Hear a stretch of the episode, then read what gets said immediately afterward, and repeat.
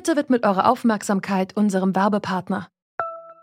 Die Suche nach geeigneten Mitarbeitenden kann viel Zeit in Anspruch nehmen, muss sie aber nicht unbedingt, denn man kann sich helfen lassen. Zum Beispiel mit den Premium-Stellenanzeigen von Indeed, denn damit wird eure Stellenanzeige in der Suche sichtbarer und Bewerberinnen und Bewerber werden schneller auf euch aufmerksam. Indeed schenkt euch jetzt 75 Euro Startguthaben für eure Premium-Stellenanzeigen.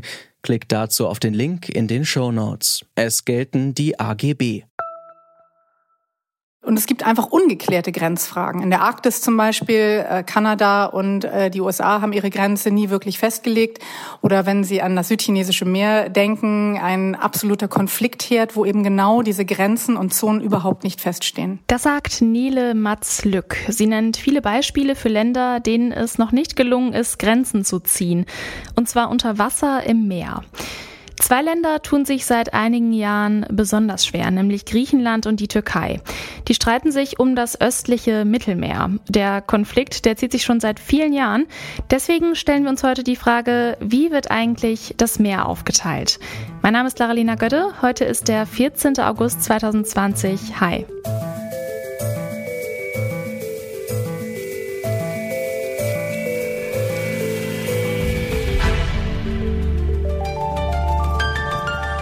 Zurück zum Thema.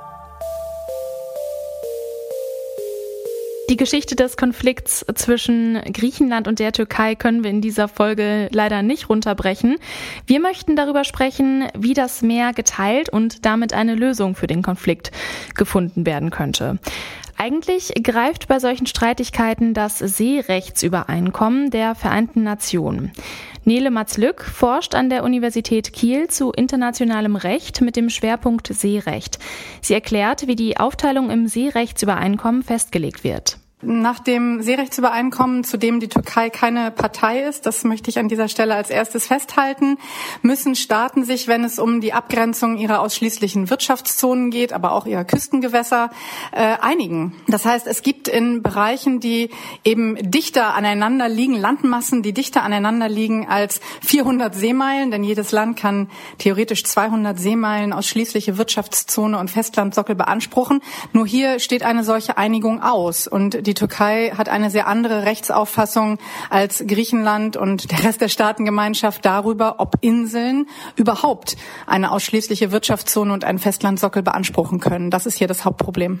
Wie ist das denn in diesen Seerechtsübereinkommen festgelegt bezüglich äh, Inseln? Was steht da zu Inseln drin? Im Seerechtsübereinkommen steht zu Inseln, dass Inseln sowohl ein Küstenmeer von maximal zwölf Seemeilen als auch eine ausschließliche Wirtschaftszone und einen Festlandsockel von 200 Seemeilen oder gegebenenfalls beim Festlandsockel sogar noch darüber hinaus beanspruchen können.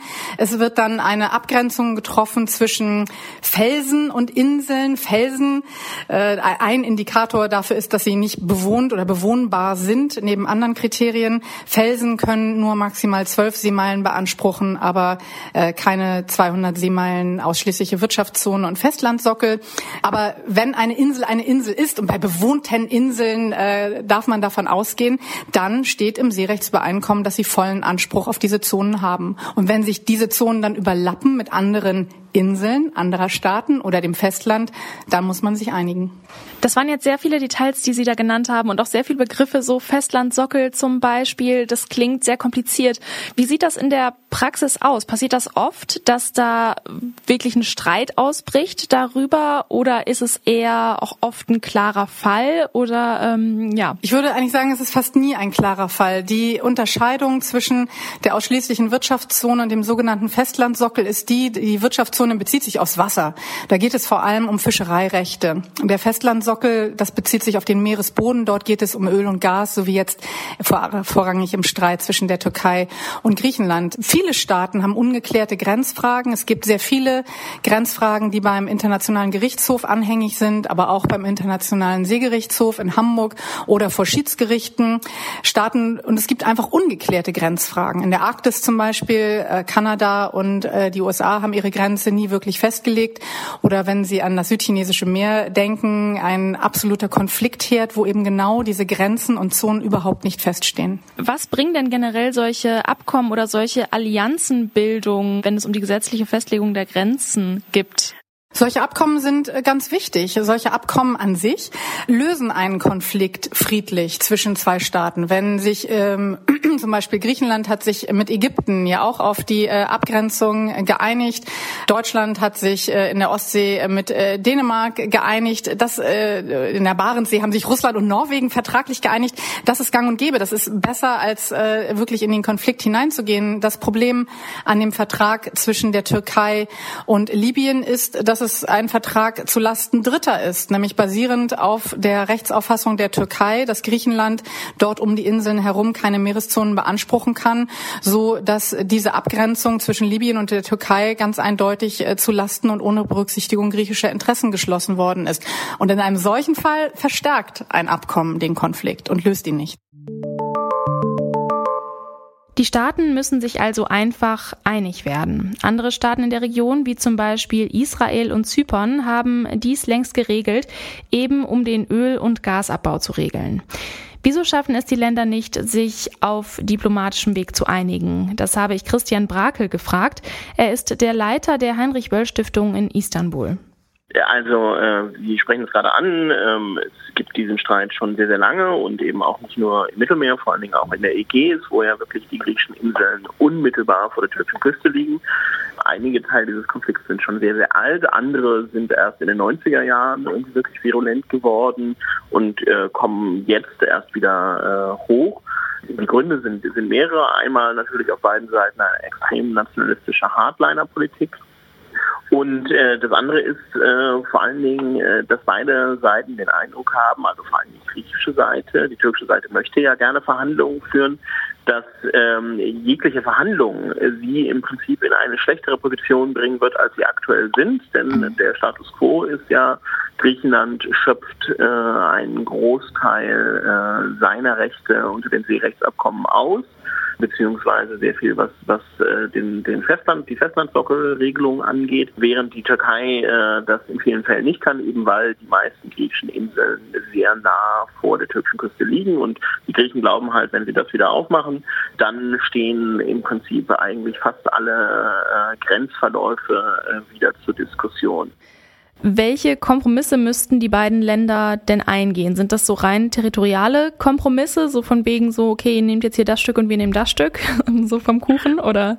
also ich glaube, es geht um drei Fragen, also zumindest aus türkischer Sicht. Bei dem einen, das eine ist wirklich die Territorialfrage. Ähm, das ist auch zum Teil eine Haltung, die die Türken da haben, also die ist nicht steht nicht in dieser Seerechtskonvention, aber ähm, es gibt durchaus Fälle, in denen irgendwie Gerichte schon, schon ähnlich entschieden haben. Also es ist nicht alles ganz so wasserdicht, wie die Griechen das behaupten, auch wenn die türkische Forderung an sich natürlich auch so eine Maximalforderung ist, die äh, völlig utopisch ist. Mhm. Also Punkt eins ist Grenzziehung. Punkt zwei äh, sind diese möglichen oder vermuteten Gasvorkommen die es geht. Da geht es ja nicht nur äh, um diese Wirtschaftszone, sondern es geht auch zum Beispiel um die Frage, wie das Gas dann überhaupt transportiert wird. Es gibt ja dieses ähm, im Januar neu gegründete Gasforum für das Mittelmeer, wo ganz viele Mittelmeeranrainer beteiligt sind, aber die Türken explizit draußen gehalten wurden. Und äh, die Türken haben halt den Eindruck, sie wollen eben auch ein Stück vom Kuchen. Das ist Punkt zwei und Punkt drei ähm, das ist, dass die Türken den Eindruck haben, dass ähm, man sich bemüht, eine neue Sicherheitsarchitektur ähm, im, im Mittelmeer aufzubauen, aus der sie explizit herausgedrängt werden sollen. Also das ist auch wahrscheinlich nicht ganz unrichtig. Bei Punkt zwei und drei, glaube ich, ist es theoretisch möglich, eine, eine, einen Kompromiss zu finden, auch wenn der nicht einfach sein wird. Darüber kann man verhandeln. Bei Punkt eins ist sehr, sehr viel schwieriger, denn ähm, auch wenn nicht alle griechischen Gebietsansprüche vielleicht so wasserdicht sind, ähm, ist natürlich schon klar, dass die Griechen nicht so richtig Lust haben zu sagen, okay, wir machen das jetzt alles nochmal auf und dann verhandeln wir nochmal über die Grenzziehung, die zum Teil seit 1923 gilt. Vor allen Dingen natürlich, wenn man die türkische Rhetorik im Hintergrund hört, Äh, der Präsident und auch viele andere führende Politiker sprechen immer wieder davon, dass äh, der Vertrag von Lausanne, der ja die Nachkriegsordnung äh, nach dem Ersten Weltkrieg bestimmt hat äh, im Osmanischen Reich, dass der im Prinzip sowieso ungültig sei und jetzt mal ganz neu verhandelt werden würde. Und da kommen natürlich nicht nur bei den Griechen, sondern bei vielen anderen eben auch Fragen auf, okay, über was sprechen wir denn dann eigentlich? Also ist jetzt die nächste Frage, ob Mosul vielleicht auch türkisch sein sollte. Der Konflikt zwischen Griechenland und der Türkei hält seit über 100 Jahren an. Gerade spitzt sich die Situation zu. Die einzige Lösung ist laut Nele Matzlück eine Einigung zwischen den beiden Ländern. Gerade eher unrealistisch, meint Christian Brakel. Wenn aber langfristig eine militärische Eskalation verhindert werden soll, müssen die Staaten gemeinsam eine Lösung finden. Damit sind wir am Ende der heutigen Folge. Wenn es euch gefallen hat, dann abonniert uns gerne, denn von Zurück zum Thema gibt's jeden Werktag eine frische Folge. An dieser Folge mitgewirkt haben Margarita Bulimov, Susanne Zimnoch, Andreas Popella und Chefin vom Dienst war Lena Jansen. Ich bin Lara-Lena Gödde und ich sage Tschüss, bis zum nächsten Mal. Zurück zum Thema vom Podcast Radio Detektor FM.